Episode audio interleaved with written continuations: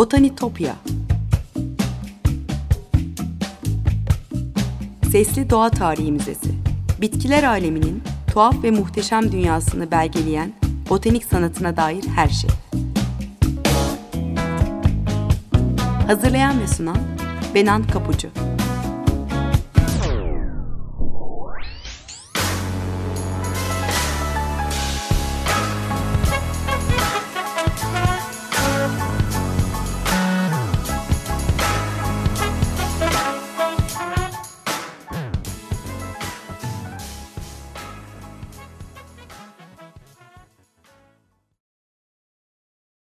Merhaba sevgili Açık Radyo dinleyicileri. Ben Benan Kapıcı.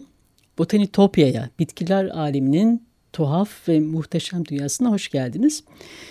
Bitkilerin dünya üzerindeki ilginç yolculuğuna ve doğudan batıya doğru giden bu yol boyunca insanoğlunu, medeniyetleri nasıl biçimlendirdiğine bakacağız bu programda. Kaşiflerin uzak diyarlardan kraliyet bahçelerine taşıdığı egzotik çiçeklerden de konuşacağız. E, mitolojik öykülere konu olmuş Hatta kimi sadece efsanelerde yaşayan bitkilerden de konuşacağız. Eski botanik kitaplarının tozlu sayfalarını karıştırırken bugün çoktan nesli tükenmiş bitkiler hatta tuhaf yaratıklar da çıkabilir karşımıza. Ee, bitkilerin en güzel biçimde ifade bulduğu botanik sanatının eşliğinde yapacağız bu seyahati 26 hafta boyunca.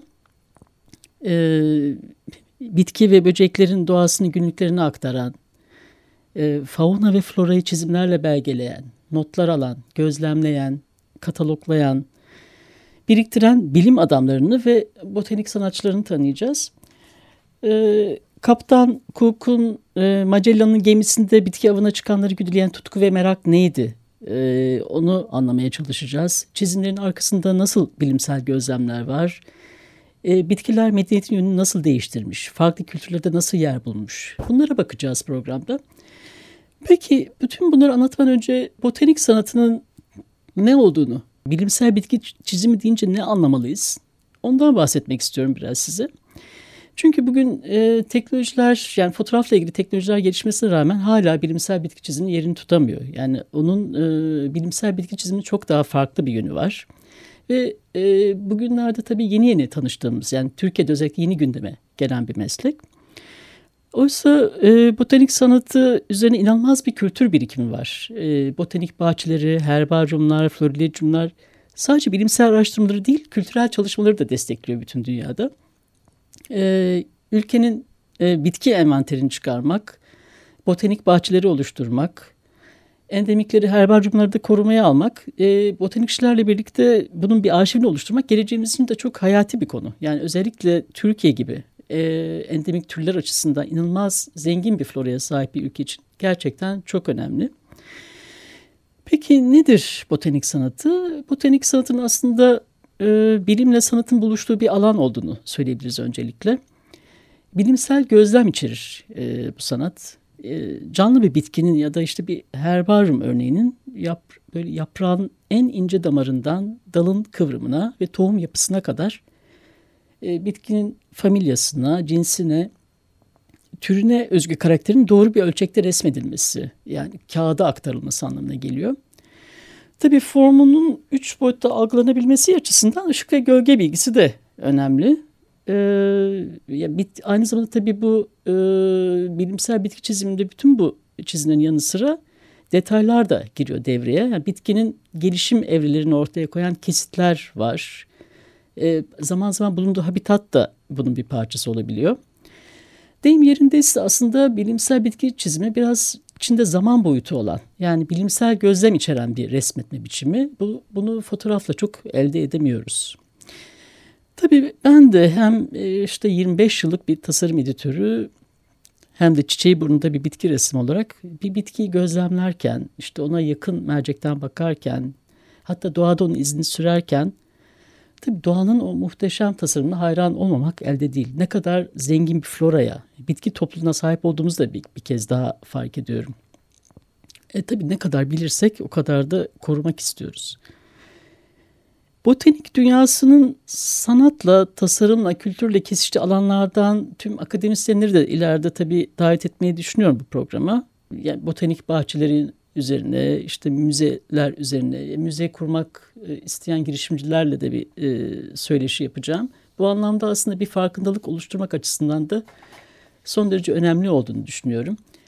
Tabii bugünün çalışmalarına da bakacağız. Geçmişten gelen örneklere de bakacağız bu programda. Ee, çünkü botanik sanatı botanik biliminin gelişmesine paralel olarak da e, değişime uğrayan bir meslek. E, biraz geçmişten e, örnekler de vereyim. Aslında nasıl tarihsel bir süreçten geliyor botanik sanatı. E, ona bakalım. Şimdi bu alandaki ilk e, bilimsel çalışmalar antik döneme e, dek uzanıyor. E, bitkilerin özelliklerini sistematik olarak çalışan ilk kişilerin işte Aristoteles ve onun bitki biyoloğu olan çırağı Theophrastos olduğunu biliyoruz. E, bilinen en eski el yazması ise bizim topraklarda Adana civarında yaşamış olan Dioscorides'e ait. E, De Materia Libri Quinque. E, 600 yıldır tıbbi alanda kullanılan bitkilerin kayıt alındığı De Materia e, antik çağın en önemli farmasötik kitaplarından biri olarak sayılıyor. Tabii ar arkasından gelen birçok e, botanik kitabı içinde başvuru e, kaynağı demateria. Tabii antik metinlerde daha şematik anlatımlar varken e, bitkilerin gerçeğe yakın çizmeye başlaması 15. yüzyılın sonlarını buluyor. Naturalist bir yaklaşımla e, çiziliyor bitkiler. Tabii Rönesans dönemine gelince durum biraz daha farklı. E, çünkü Rönesans'ta artık bilimsel kesinlik ve sanatsal duyarlılık öne çıkmaya başlıyor, artmaya başlıyor. E, botanik çizimleri de dramatik bir değişime uğruyor Rönesans döneminde. E, Leonardo da Vinci'nin çizimlerini biliyoruz. Onun işte bitkilerin her türlü detayını göstererek yaptığı eskizlerini biliyoruz. E, ve Albrecht Dürer, Dürer de var e, e, Rönesans dönemi sanatçılar arasında. Albrecht Dürer de e, bitkilerin, kuşların ve hayvanların yapılarını onların doğal ortamı içinde betimleyerek göstermiş çizimlerinde. E, son derece gerçeğe yakındır bu Albrecht Dürer'in çizimleri. E, o anlamda aslında e, Leonardo da Vinci'nin ve Albrecht Dürer'in çizimlerinin modern botanik illüstrasyonların ilk örnekleri olduğunu da söyleyebiliriz. E, tabii ilerleyen zamanlarda botanik sanatın nasıl başlayıp e, zaman içinde nasıl evrildiğini, e, modern taksonominin nasıl başladığını, ilk e, florilegiumları da konuşacağız. O yüzden ben şimdilik bunu burada bırakmak istiyorum. Şimdi bu programda biraz daha aslında genel bir girizgah niteliğinde olsun istiyorum. E, genel işte içerikle ilgili size fikir vermeniz açısından. Evet, e, tabii doğanın tüm güzellikleri gibi bitkiler de bizi ve dünyamızı değiştiren varlıklar. E, medeniyetimizi bitkilere borçluyuz. E, yani bitkilerin yolculuğu, doğudan batıya olan yolculuğu dünyamızda biçimlendirdi. E, kültürlerin oluşmasını sağladı, imparatorlukların gelişmesini sağladı. Kimi zaman bitkilere taptık da, tanrılaştırdık da, e, hatta lale, e, gül ya da orkide gibi işte yapısına, rengine, duruşuna hayran olduğumuz kimi bitkilerin e, saplantı haline de getirdik. Dönem dönem e, orkide ile ilgili, lale ile ilgili çılgın dönemler de olmuştur. E, tabii bunlar yani hayatımızı ve insanlığın gelişimini, medeniyeti etkileyen e, şeyler, e, bitkiler. E, zaman zaman tabii ki e, birçok bitki bizim kültürlerimize e, kültürlerimizde biçimlendirdi, sembolleştirdik. E, farklı kültürlerde farklı anlamlara e, sahip oldu. Tabii bunlardan da yani çiçeklerin sanattaki etkilerinden nasıl sembolleştirdiğinden de bahsedeceğiz diğer programlarda. Yani farklı şeylerin, farklı bitkilerin farklı kültürlerde farklı anlamları var. Yani örneğin mesela çarkı felek çiçeğine Hristiyanlar neden passion flower adını vermiş? Hayat ağacı kavramı hangi kültürlerde nasıl karşımıza çıkıyor? Ee, yani İskandinav mitolojisinde meşe ağacı neyi temsil ediyor? Çünkü meşe ağacı bizim kültürde de başka kültürlerde çok farklı anlamlara geliyor. Ee, bunlardan da dem vuracağız. Ee, çiçek mitoslarından, sanattaki sembollerden de konuşacağız e, dilimize el verdiğince. Tabii bugün e, bahçelerimizi e, dünyanın her yerinden gelen bitkilerle, orkidelerle ya da çöl bitkileriyle donatmak çok kolay. E, tropik meyveleri ya da Güney Amerika'ya özgü sebzeleri edinmek de, yetiştirmek de çok kolay. Ama e, biliyoruz ki bitkiler her zaman bu kadar kolay ulaşılabilir değildi. Yani kültür çeşitlerinin, türlerinin bu kadar bol olmasını e, uzak diyarları yerken açan maceracılara borçluyuz. E, yani bitki ham maddeleri elde edebilmek için yapılmış nice savaşlar, tohum üzerinden yapılan antlaşmalarla güçlenen ve sınırlarını geliştiren imparatorluklar var tarihte. Kaptan Cook gibi efsanevi denizciler işte güç ve zenginlik için kralları adına uzak diyarları yerken açarken tabi yanında bilgiyi fethetmek için e, botanik sanatçılarını ve bilim adamlarını da e, götürüyordu. Yani ilk kaşiflerin seferlerinden modern dünyanın bilim gezilerine bitkilerle insanoğlu arasında sürüp giden tut, tutkulu bir ilişki var. Tabii farklı formlarda olsa da keşifler bugün de hala sürüyor. Tabii keşifler demişken bilim insanları bugün dünyadaki bitki türlerinden sadece dörtte üçünü sınıflandırmış durumda olduğumuzu söylüyor. Demek ki bugün deyim yerindeyse bitki avcılarının kat etmeleri gereken daha uzunca bir yol var. E diğer yandan her ne kadar zamanda bitkileri başka yere taşırken etkileri üzerine çok düşünmemiş olsa da e, günümüzde bitkilerin kendi yaşam alanlarının korunması konusunda daha bilinçli olmamız gerektiği de aşikar. Yani bitki avcılarının, kaşiflerin, botanikçilerin de en önemli sorunu herhalde bu olsa gerek diye düşünüyorum. E, tarihteki e, büyük botanik keşiflerini merak ediyorsanız muhteşem bir kaynak var. Onu tavsiye edebilirim size. E, İş Bankası yayınlarından çıkmış, Türkçe'de çevrilmiş. E, Londra'daki Kraliyet Bahçesi Kew Garden'ın bir yayını e, Bitki Avcıları. E, yazarı ise Caroline Fry. E, Mısırlıların koleksiyonlarından başlayarak e, keşiflerin altın çağı olan 16. ve 19. yüzyıl arasındaki seyahatlere de uzanıyor bu kitapta. Onları e, açıklıyor. E, modern zamanların bilim gezilerinden de bahsediyor. Ve işte bitkilerin insan olan ilişkisini anlatıyor kitapta.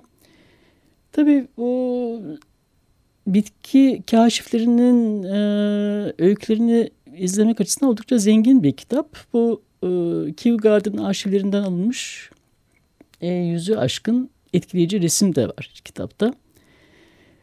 E, yani akıcı bir dille bitkilerin dünya üzerindeki yolculuklarını, işte yeni bitki keşiflerinin hayatı kurtarmaya nasıl yardımcı olduğunu, e, bugün bile yeni türlerin yüzlercesinin nasıl keşfedildiğini anlatıyor. E, kitaba eklenmiş zarfların içinde bir 10 adet tıpkı basın belge de var merakları için. Mesela neler var bu belgede? İşte orkide toplayıcısı e, John Day'in defterinden orkide eskizleri var. E, toplamda 53 eskiz defteri doldurmuş John Day. E, herbaryumdan örnek bir karton da var. Madagaskar'da yaygın bir, yaygın bir ağaç olan Dölonyx regia'nın çiçekleri ve yaprakları görülüyor. O anlamda gerçekten çok keyifli bir çalışma olmuş. Şimdi Bitki Avcıları kitabında da öyle yazıyor. İlk bitki yolculuğu Mısır firavunu Hat Hatshepsut e, döneminde başlıyor. E, Hatshepsut milattan önce 15. yüzyılda sığıl ağaçlarını Punt ülkesinden Mısır'a getirtmiş. Bu aslında ilk bitki yolculuğu. E, o dönemde e, ağaçlardan elde edilen mür e, ve buhur gibi güzel kokulu reçineler de hem dini ayinlerde hem de çeşitli tedavilerde kullanılmış. E, topraklarını genişleten Roma ve Müslüman orduların da ele geçirdikleri yerleri yararlı bitkileri beraberinde götürdüğünü biliyoruz. Bu durumda bilinen ilk bitki toplayıcısının da Firavun Hatshepsut olduğunu söyleyebiliriz. Ee, Hatshepsut Mısır'ın en güçlü kadın firavunu 20 yıl boyunca hüküm sürmüş güneyde Nil Vadisi'nin her iki yakasını için alan Yukarı Mısır ile akarsunun kuzeydeki deltasını kapsayan Aşağı Mısır'ın hükümdarlığını yapmış. Kadın olduğu halkı tarafından bilinmesine rağmen hüküm sürdüğü yıllarda erkek kılına girmeyi tercih eden bir firavun Hatshepsut. Pek çok sanat eserinde de bu şekilde betimleniyor. Barışçıl bir dönem sürmüş Hatshepsut'un döneminde Mısır. E, bu dönemde çokça sanat eseri, heykel ve tapınaklar üretilmiş. Tabi bu da Mısır'da bir bakıma kültürel bir rönesans yaşanmasını sağlamış. Hatshepsut'un ilk bitki toplayıcılarından biri olduğunu zaten bu eserlerden biliyoruz. Krallar Vadisi'nde yer alan Deirül Bahri Tapınağı'nın orta terasında Hatshepsut tarafından egzotik bitkileri toplamak amacıyla Punt ülkesine gönderilen beş geminin seferini tasvir eden rölyefler bulunuyor. Friz'de iki tekneli karaya, yaşan, karaya yanaşan denizciler ve onları karşılayan Punt hükümdarı bitimlenmiş. Diğer bir rölyefte ise gemiye abonoz ağacı, maymunlar, köpekler e, ve panter derilerinin yanı sıra Tanrı'nın ülkesinden tüm güzel kokulu bitkiler, mür reçinesi yığınları ve mür ağaçları yüklendiği görülüyor. Bilim insanları o gizemli Punt ülkesinin Mısır'ın güneyinde yer alan başka bir ülke mi? Ee, yoksa Kızıldeniz'in karşısında bir Arap ülkesi mi? Örneğin Yemen mi olup olmadığı konusunda bir görüş birine varamamış. Metinde Mür diye bahsedilenin de reçine olup olmadığından emin değiller. Ee, mürün aslında buhur e, ya da menengiçin kabuklarından elde edilen bir hoş kokulu terebentin olabileceğini söylüyorlar. Ee, tabii bitkilerin ilaç olarak kullanılmasından e, kullanılmasının da uzun bir öyküsü var. E, milattan önce 500 yılına tarihlenen Hint metinlerinden e, Sushruta Samhita'da tam 700 adet bitkinin şifa veren özellikleri anlatılıyor. E, milattan önce 5. yüzyılda Yunan hekimi Hipokrates de Akdeniz'de yetişen kimi bitkilerin ya da mesela tarçın gibi e, Hindistan'dan getirilen egzotik bitkilerin iyileştirici etkilerinden bahsetmiş. E, Dioscorides'ten ve el yazmasından bahsetmiştim. E, milattan sonra 50. 50 yılında e, Dioscorides'in De Materia Libri Quinque adlı eserinde 650 farklı bitki türü listelenmiş. E, Dioscorides'in kitabının bir nüshası Topkapı Sarayı'nda bulunuyor eğer yanlış bilmiyorsam. Eser daha sonra e, Codex Vindobonensis gibi birçok ilaç kitabında ortaya çıkmasını sağlamış. Demeteria Medica'nın kopyası olan bir kitap tabii günümüze ulaşan en eski resimli botanik çalışma.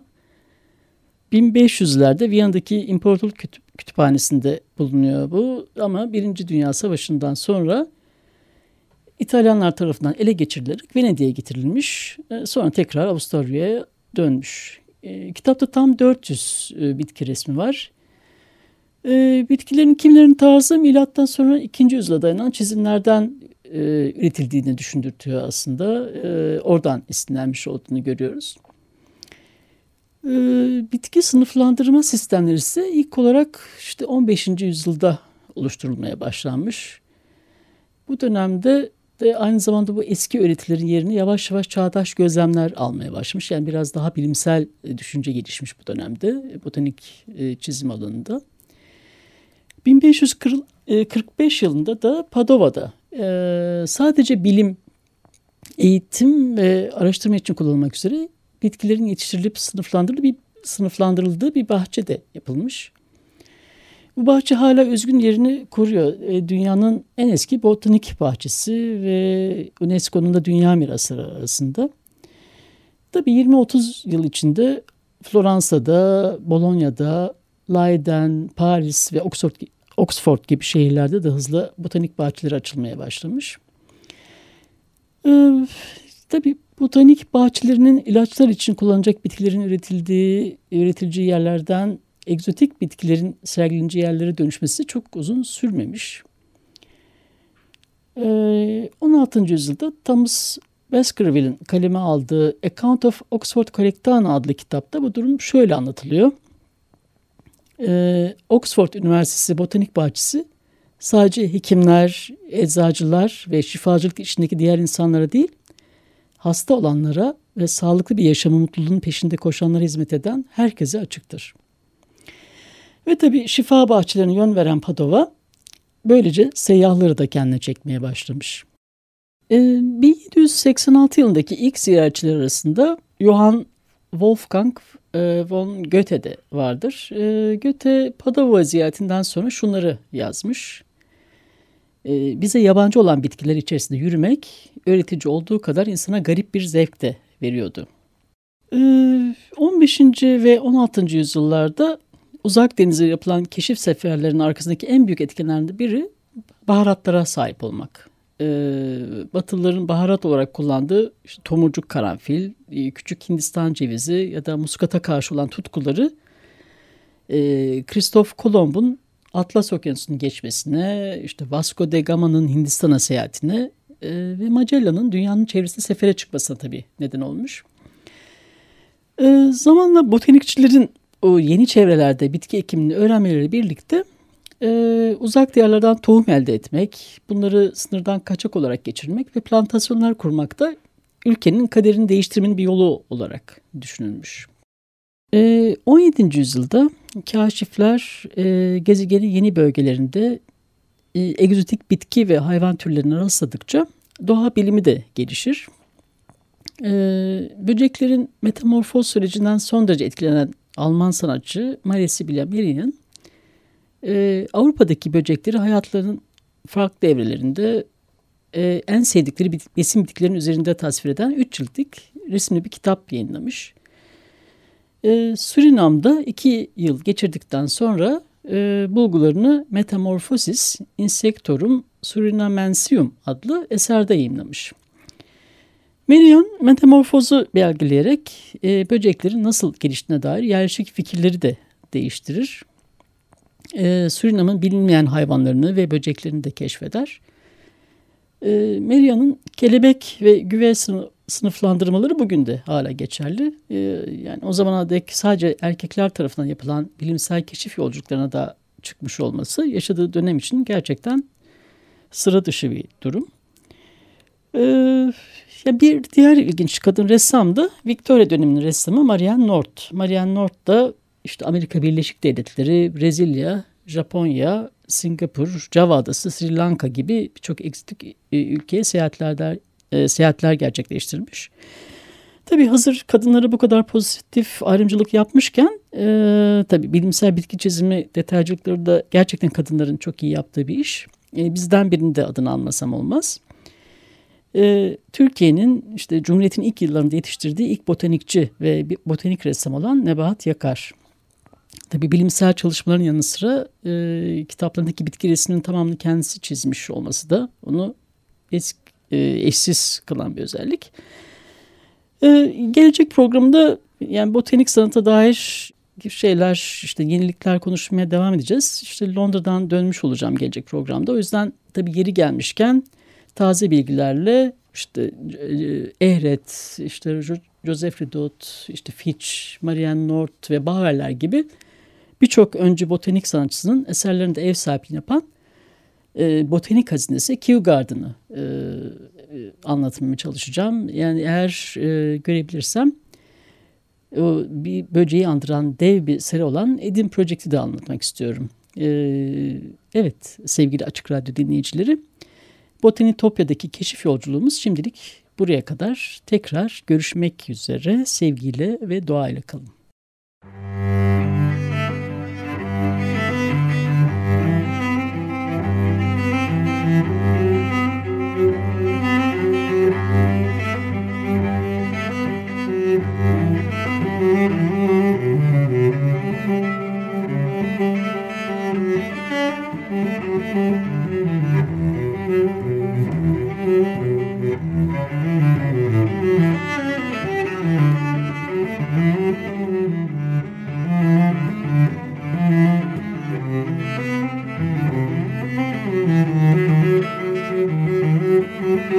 Música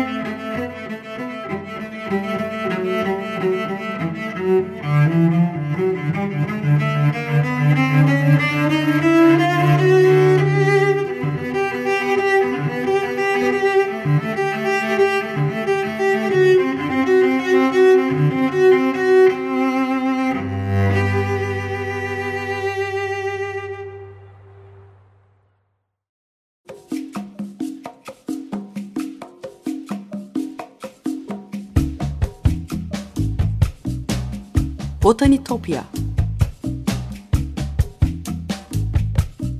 Sesli Doğa Tarihi Müzesi. Bitkiler aleminin tuhaf ve muhteşem dünyasını belgeleyen botanik sanatına dair her şey. Hazırlayan ve sunan Benan Kapucu